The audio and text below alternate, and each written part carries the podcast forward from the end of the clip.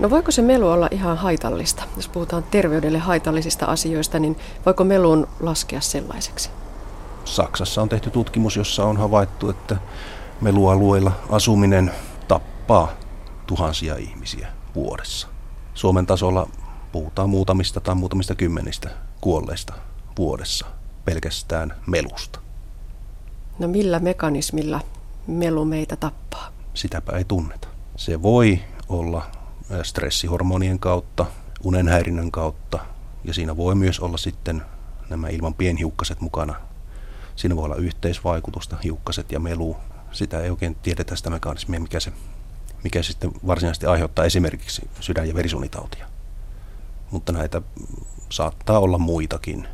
Meillähän on yhteiskunnassa noussut tässä viime vuosikymmeninä, samalla kun se melualtistus on kasvanut, niin tullut näitä elintasosairauksia, mistä ei nyt ei välttämättä tiedetä, johtuuko ne ravinnosta, johtuuko ne jostain ympäristötekijästä, mikä siellä on se tekijä.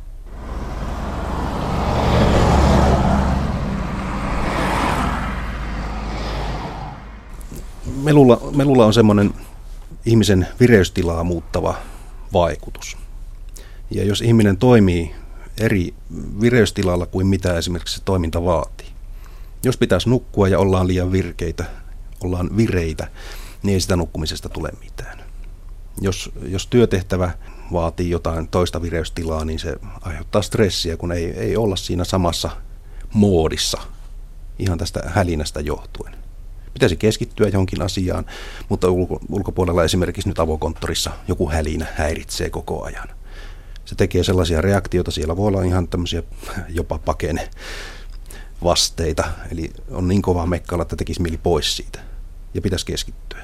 Tämä tietysti aiheuttaa stressiä ja ihminen on silloin semmoisessa sekavassa mielentilassa ja en, en tiedä mielenterveysvaikeuksien syntyä, että voiko nämä siihen vaikuttaa, mutta on, on mahdollista. No mitä sanot Pekka Matilainen, pitääkö korvia lepuuttaa välillä melulta? Kyllä. Aina jos on tuolla ollut kovassa, kovassa melussa, niin siitä on hyötyä korville, että niitä leputetaan hiljaisuudessa. Näitähän voidaan laskea sellaisia, minkä ajan tarvitsee korva toipuakseen. On tämmöisiä laskukaavoja olemassa, mutta kyllähän sen tuntee itsekin. Ihan, että kun tuntuu, että nyt, nyt pitää päästä vähäksi aikaa hiljaisuuteen, niin silloin pitää mennä sinne hiljaisuuteen, eikä jatkaa sitä metelissä olemista.